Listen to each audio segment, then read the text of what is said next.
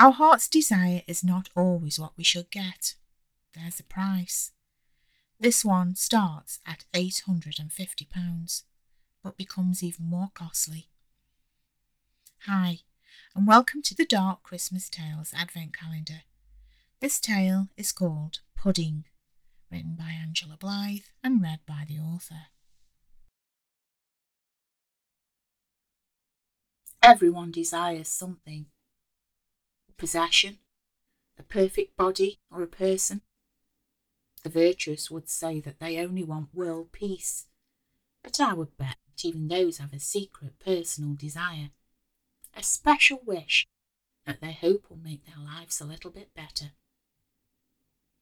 We can try and get the objects of our desires naturally, but that isn't guaranteed. We can blow all our candles out on our birthday cake, drop coins in the fountains, but perhaps it is the universal law of randomness. Some people get their heart's desire, and some people don't. This story follows three sisters called Jamie, Harriet, and Shelley. Their mother Joanne plays a more significant part because, after all, it was her that tried to make them happy, as a mother does, blindly loving her children, always being a mother until the day she dies. Let this be a cautionary tale that you should be careful what you wish for, and also what you buy and where you get it from. Joanne wanted something special for her grown up daughters, something to bring the magic back to Christmas a new and exciting tradition, perhaps. She initially had her mind set on flying to somewhere like Lapland. When one of her girls became ill, that thought went out of the window. Now that Joanne's husband had passed away, her girls were everything to her, and she spoiled them rotten, just like she always had. Joanne had always been lucky to have plenty of money, and the older she got, the more she thought about how she didn't need it. She wanted her girls to be happy, but they weren't. Jamie was stuck in an unhappy marriage. Shelley was dreadfully lonely, and Harriet had been fine until she'd been told that she had terrible liver problems and required a donor. They all felt the need to feel warm and cosy at Christmas. Get that old Bing Crosby feeling. Feel the warmth of their family around them during the coldest months. It could be said that no one needed that as much as Joanne, but this was never brought up. She found a unique item on a day trip to London. No, that's not exactly right. Joanne went to London and was in Harrods. She was in the food hall, perusing the Christmas puddings, when she noticed a smart man in a dove grey three piece suit also looking at one. He smiled at her. She smiled back. It's hard to choose, isn't it? Joanne said to him. Rum soap, not rich, marzipan scented. Who would have thought buying a pudding was such a decision? They do look tempting, don't they? he said. I'm very partial to a Christmas pudding. Last year, well, I had the most singular one. From here? Joanna Oh, no, from a private establishment in London. Do you remember when puddings had a silver sixpence in them? he replied. Vaguely. I think we used to have a fifty pence wrapped up in foil at our house, Joanne admitted. Ah, the puddings our mothers make will always be the best. So, last year I had one with three silver sixpences in, guess what? The man said, waiting for Joanne's reply. I don't know, Joanne replied enthralled. Each person who found one in my pudding had their wish granted. They wished on the sixpence, and it came true, he said. Really? Joanne asked. They had proper wishes come true? Seriously? Yes, he replied, moving closer. The drawback was it was dreadfully expensive. I'm back on the Harrods ones this year. I didn't even get one of my own sixpences. Are they I don't know how to ask it. Um, magical, then? Joanne asked. Definitely, he replied. I want one, Joanne said. Where did you get it from?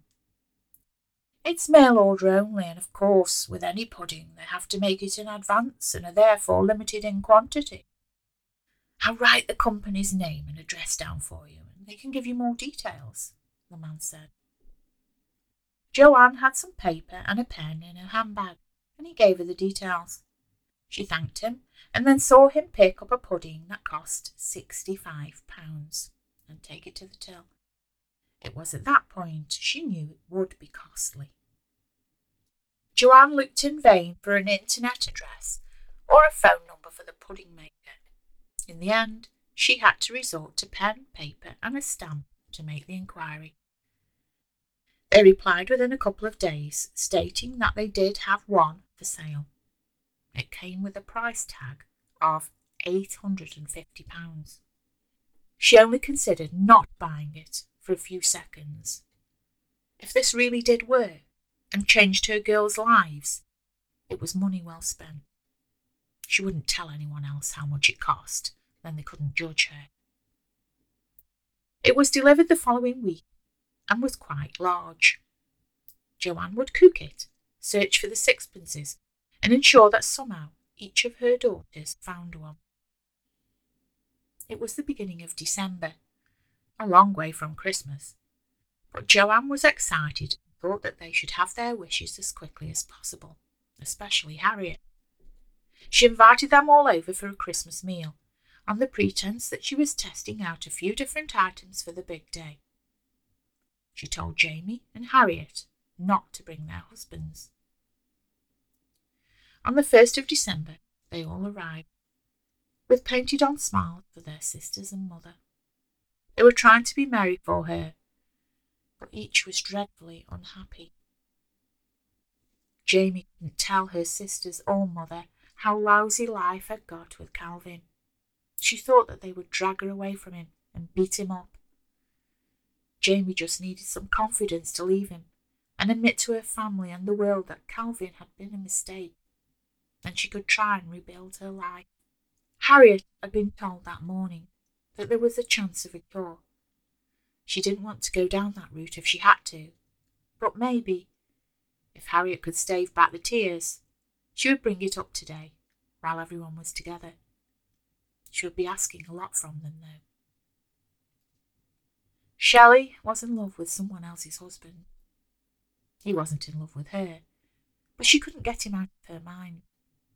She had tried dating other men, but that turned out to be worse than useless. Shelley always compared each one to her unrequited love, and decided that they all had major flaws. The love of her life only had one weakness, and that was that someone else had got there first. They all brought their troubles to Joanne's festive table. Each problem weighed on them heavily. Not one of their desires could be bought. Joanne didn't know the details of any of it, but she knew they needed help, and she hoped she had found it. Joanne lost count of the number of times that she said, Save room for pudding, throughout the meal. She hadn't gone to town with the main course, just for that very reason. When it came to pudding, she told them that she had bought an extraordinary one, and they must all try it. Her daughters half expected Joanne to bring it in whole and bathed in flaming blue fire, but she didn't. Instead, she bought their servings in separate bowls with a choice of brandy sauce or cream. Before you try it, you might be lucky to find a wish you sixpence in there, so don't gulp it down, Joanne said. She pretended to search through her bowl of pudding, knowing that she hadn't got one. The first person to find one was Jamie.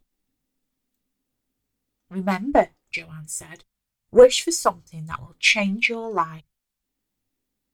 Jamie picked out the tiny wrapped parcel from her pudding and unwrapped it on top of her serviette. There it was, a real silver sixpence. Thanks, Mum, Jamie said. You're welcome.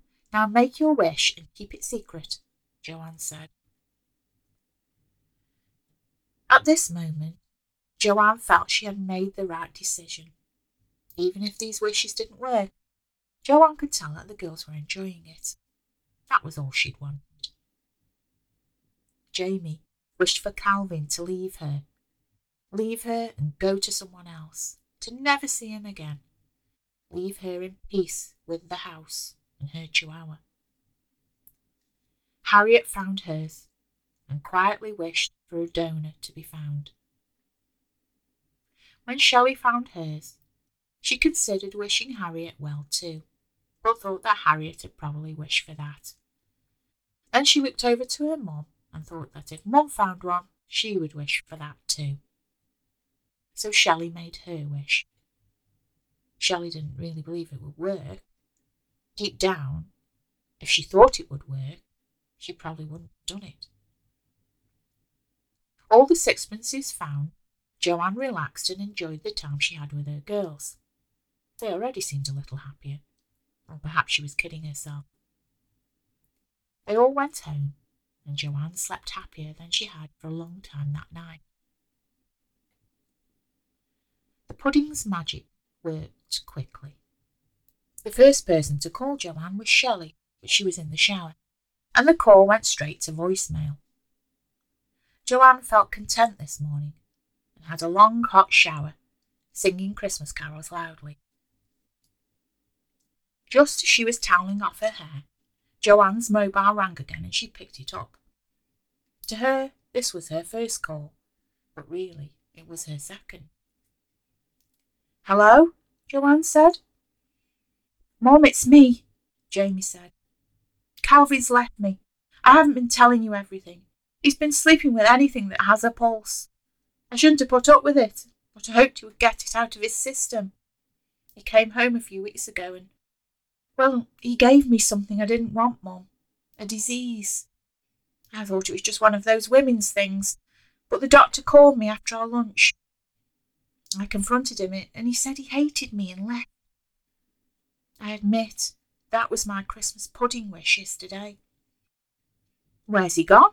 Joanne asked. I've no idea, but he thought it was highly amusing, Jamie said.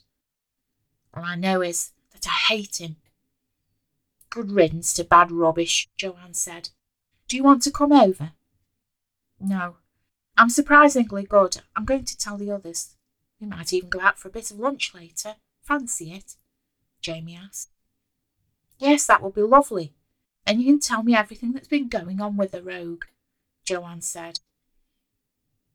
After finishing the call, she noticed that she had a missed call from Shelley.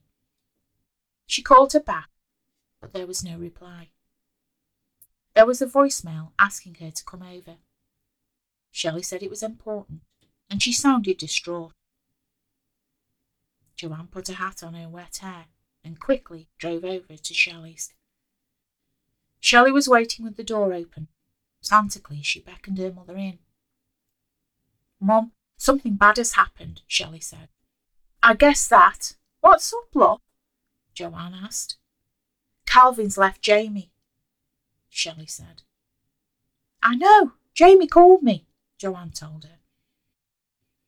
Calvin stayed here last night. We're together now, Shelley informed her warily. What? How long has this been going on? Joanne shrieked. Since last night, but I've loved him for years. He told me he could tell. He couldn't resist me any longer, Shelley explained. Shelley, he's been sleeping with half of the country. He's just a disgusting human. Couldn't be with someone worse. You have nowhere to go. Where's he now? Joanne asked. Work, Shelley said. Wait. You haven't slept with him, have you? Joanne queried, worried about the answer. Um, yes, Shelley said. Oh no, Calvin's riddled with disease. Both of you'll be sitting next to each other in the VD clinic. What would your father think, bless him? Joanne shrieked. Shelley looked horrified. Mum, I didn't think the wishes in the pudding were real, so I wished for it yesterday, Shelley said. And your sister wished that he'd go. Can you imagine what will happen when she finds out? How can things get worse? You need to tell her, Shelley told her. I can't, Mum. I've been ignoring her calls. She's going to hate me, Shelley said, beginning to cry. Yes, she is. I'll go over and tell her. You can't let her find out from someone else, Joanne said, storming out of Shelley's house. She got in the car. How could Shelley be so stupid? Why hadn't Jamie told her about Calvin's unfaithfulness? Christmas was going to be difficult, and all this would take its toll on Harriet just when she needed her sisters. Those wishes had come true. Shelley had traded loneliness for an unhappy life, and Jamie had traded a miserable life for the loss of a sister. That stupid, bloody pudding. Joanne called Harriet from the car to tell her what was going on and warn her about her wishes. It went straight to answer phone, and then she remembered that Harriet was at the hospital all day and had switched her phone off. Joanne was distracted and felt that she'd messed up everything. This wasn't the way she had imagined this working. Joanne decided to try and call Jamie to see if she was still at home. Joanne wasn't watching the road or her speed. Later that day, a donor was found for Harriet. She called her mum to tell her, but the line rang out. Shelley sat crying at home. Jamie was at her friend's house, hysterical. Back in London, the man in the dove grey suit made more puddings in his apartment and was considering going into business with his sister Jean. Due to a hospital administration mix up, they didn't realise that the liver they gave Harriet was her dead mother's. Harriet was registered there in her married name. She felt so grateful that she had found her donor, some kind person who had carried a donor card. Her wish had worked. She couldn't wait to tell her family about how lucky the pudding had been. That was a dark Christmas tale, written and read by Angela Blythe. I hope you enjoyed it. If you want to find out more about further stories in this series or my other work, please go to www.angelaBlythe.com.